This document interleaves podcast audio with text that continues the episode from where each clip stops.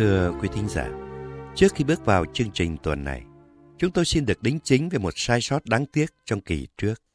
Đó là bản điệu buồn mà chúng tôi giới thiệu là của tác giả Thanh Tùng. Thực ra là một sáng tác của Đào Duy, một nhạc sĩ của miền Nam trước năm 1975. Xin chân thành cáo lỗi cùng nhạc sĩ Đào Duy và quý thính giả. Sau đây, mời quý vị cùng trở lại với chương trình 70 năm tình ca trong tân nhạc Việt Nam. Và tuần này, chúng tôi xin dành bài cuối cùng trong loạt bài nói về các nhạc sĩ trẻ điển hình trong nước cho hai nhạc sĩ Ngọc Lễ và Trần Tiến.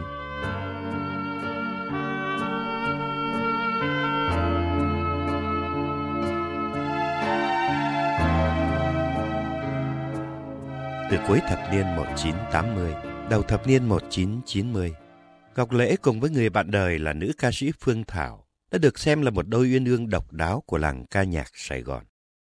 Hai chữ độc đáo chúng tôi sử dụng ở đây hoàn toàn mang ý nghĩa nghệ thuật.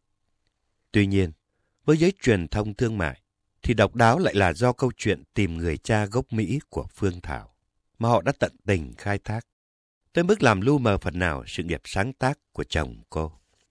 Gần đây, sau khi gia đình nghệ sĩ này sang định cư tại Hoa Kỳ, đồng nghiệp Phượng Hoàng của SBS Radio đã thực hiện một loạt bài khá chi tiết về đường đời cũng như đường sự nghiệp của Phương Thảo, Ngọc Lễ.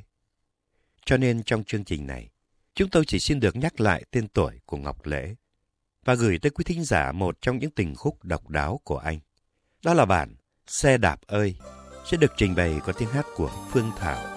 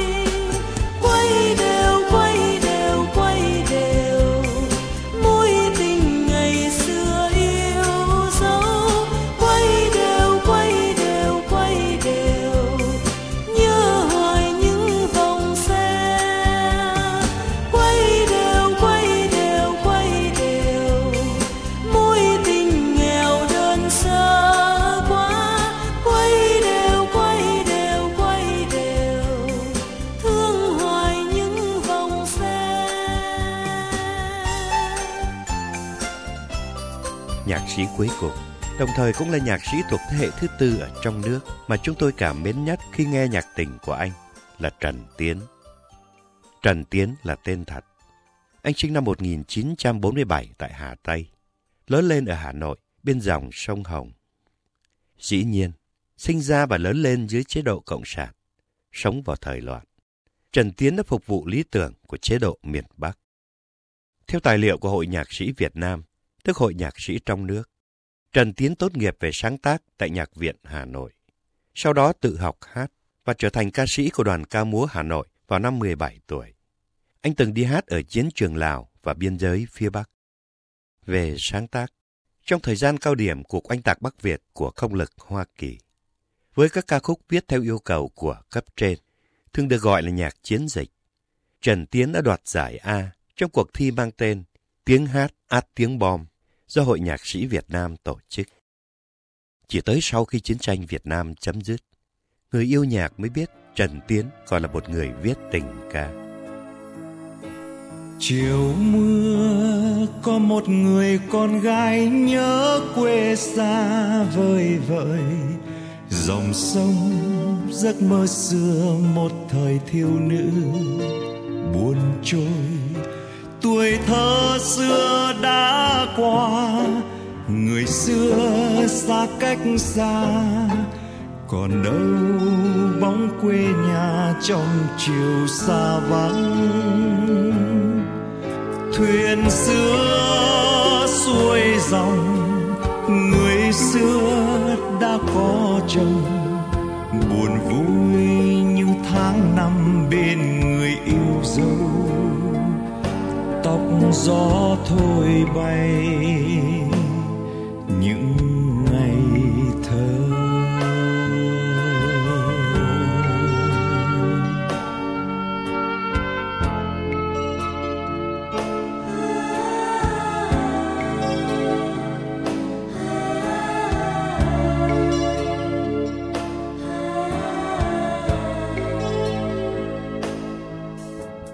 Tình em hồng lặng lẽ thơ ngây bên vườn.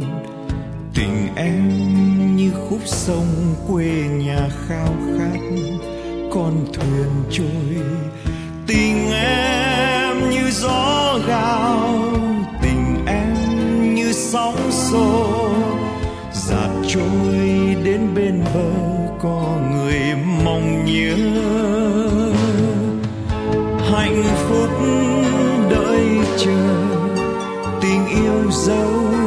Chia lìa dù xa nhau, đóa hoa xưa vẫn cài trên mái tóc.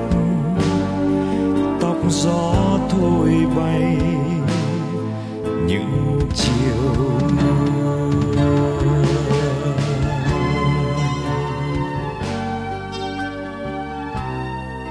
Quý thính giả vừa thưởng thức ca khúc Tóc gió thôi bay qua tiếng hát Vũ Khanh. Bản này được Trần Tiến viết cho cuốn phim có cùng tựa đề. Sau 30 tháng 4 1975, Trần Tiến trở thành một người du ca. Tại Sài Gòn, anh rất được thế hệ trẻ ái mộ. Không phải vì anh vào giải phóng miền Nam, mà vì anh là một trong những tác giả hiếm hoi, sáng tác nhạc tình sau ngày Sài Gòn đổi chủ. Nguyên nhân của sự hiếm hoi ấy là các nhạc sĩ trong Nam chưa dám trở lại với công việc sáng tác tình ca trong khi các nhạc sĩ gốc miền Bắc thì vẫn còn e rè, bỡ ngỡ trước thể loại mà họ gọi là nhạc vàng. Cho nên, cũng không có gì đáng ngạc nhiên khi Trần Tiến đã liên tiếp đoạt nhiều giải thưởng về ca khúc, do thính giả hoặc các cơ quan truyền thông ở Sài Gòn bình chọn. Như giải bài hát hay nhất năm 1979 của báo Tuổi Trẻ, giải bài hát hay nhất năm 1982 do đài truyền hình Sài Gòn bình chọn, đó là bản Chiếc vòng cầu hôn hoặc như danh hiệu nhạc sĩ được yêu thích nhất trong thời gian 10 năm 1975-1985 do báo Tuổi Trẻ và Hội Nhạc sĩ thành phố Sài Gòn tổ chức bình chọn, vân vân. Các ca khúc của Trần Tiến được đủ mọi thành phần dân chúng ưa thích. Có lẽ vì những ca khúc ấy thường luôn mang một chút âm hưởng dân ca, hay nét duyên dáng mộc mạc của những bài ca dao, những điệu lý câu hò đầy tình tự dân tộc. Hai ca khúc điển hình mang âm hưởng này là bản Tùy hứng Lý Qua Cầu và Sao em nỡ vội lấy chồng. Điều thú vị là bản Sao em nỡ vội lấy chồng được phỏng theo thơ Hoàng Cẩm ấy, lại được Trần Tiến viết để phục vụ kế hoạch hóa gia đình. Mà trước kia ở miền Bắc, người ta gọi là chính sách ba khoan. Kết quả, bản Sao em nỡ vội lấy chồng còn có tựa là lá diêu bông. Vào năm 1990, đã đoạt giải thưởng về đề tài giảm dân số của Đoàn Thanh niên Cộng sản.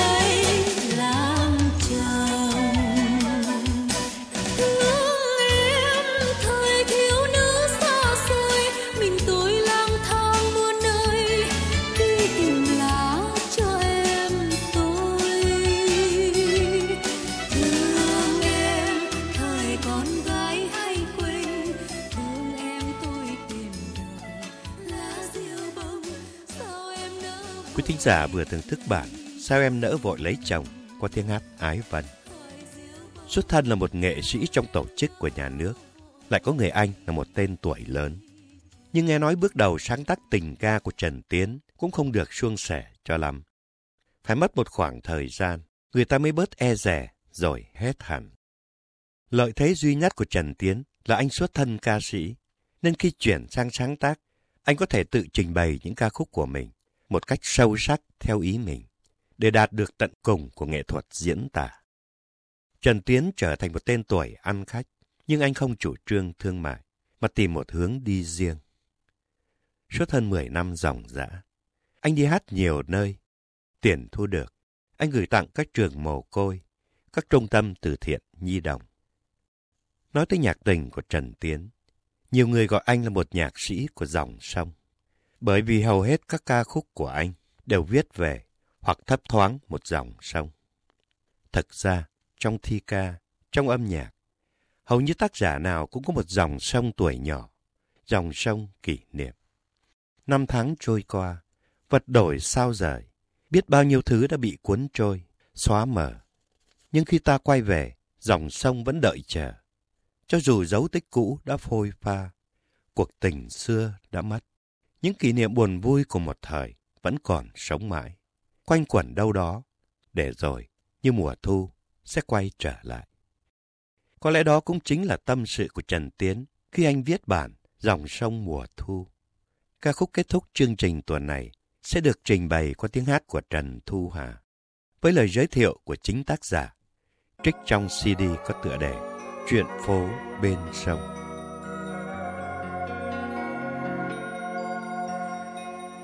Chuyện bắt đầu từ một con phố bên sông chạy quanh kinh thành cổ. Hà Nội ngày ấy trên bến dưới thuyền. Phố kế bên bán vải may buồm, tên là phố Hàng Buồm. Tuổi thơ tôi lêu lồng ngoài ngõ gạch. Chắc ngày xưa ở đây bán gạch. Đêm đêm, lũ trẻ chúng tôi lắng nghe tiếng sông Hồng thì thầm ngoài cửa sổ. ba mươi năm du ca một lần trở về thăm phố cũ, Tôi bỗng thấy mình cần tạm dừng bước lãng du Để thực hiện một số đĩa nhạc. Dẫu đã muộn, Cũng ghi lại đôi nét ký họa Về những con đường đã đi qua, Những người đã gặp Và đã đi chung cuộc hành trình Qua cõi đời ngắn ngủi này. Đó là lời tạ lỗi của tôi Với những gì cuộc đời đã cho đó là bức thông điệp của người con gửi lại quê nhà. Của người em gửi vạn kiếp phôi pha. Của người bạn tình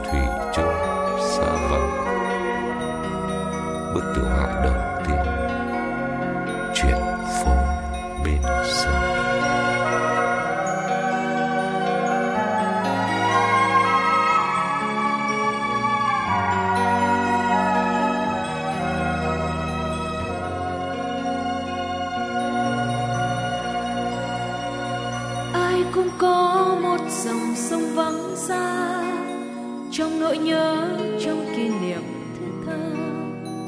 Tôi cũng có riêng tôi dòng sông.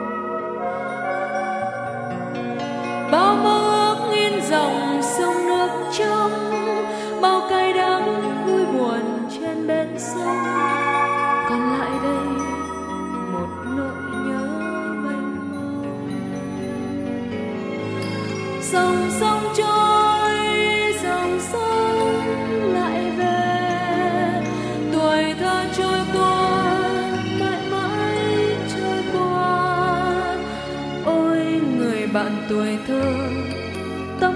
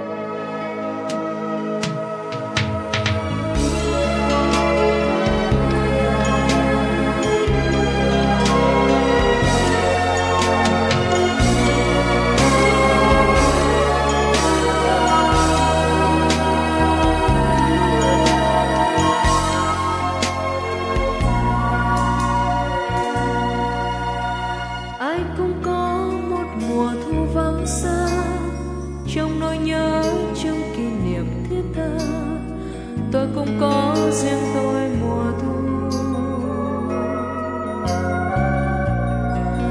Thu sao xuyên trong bàn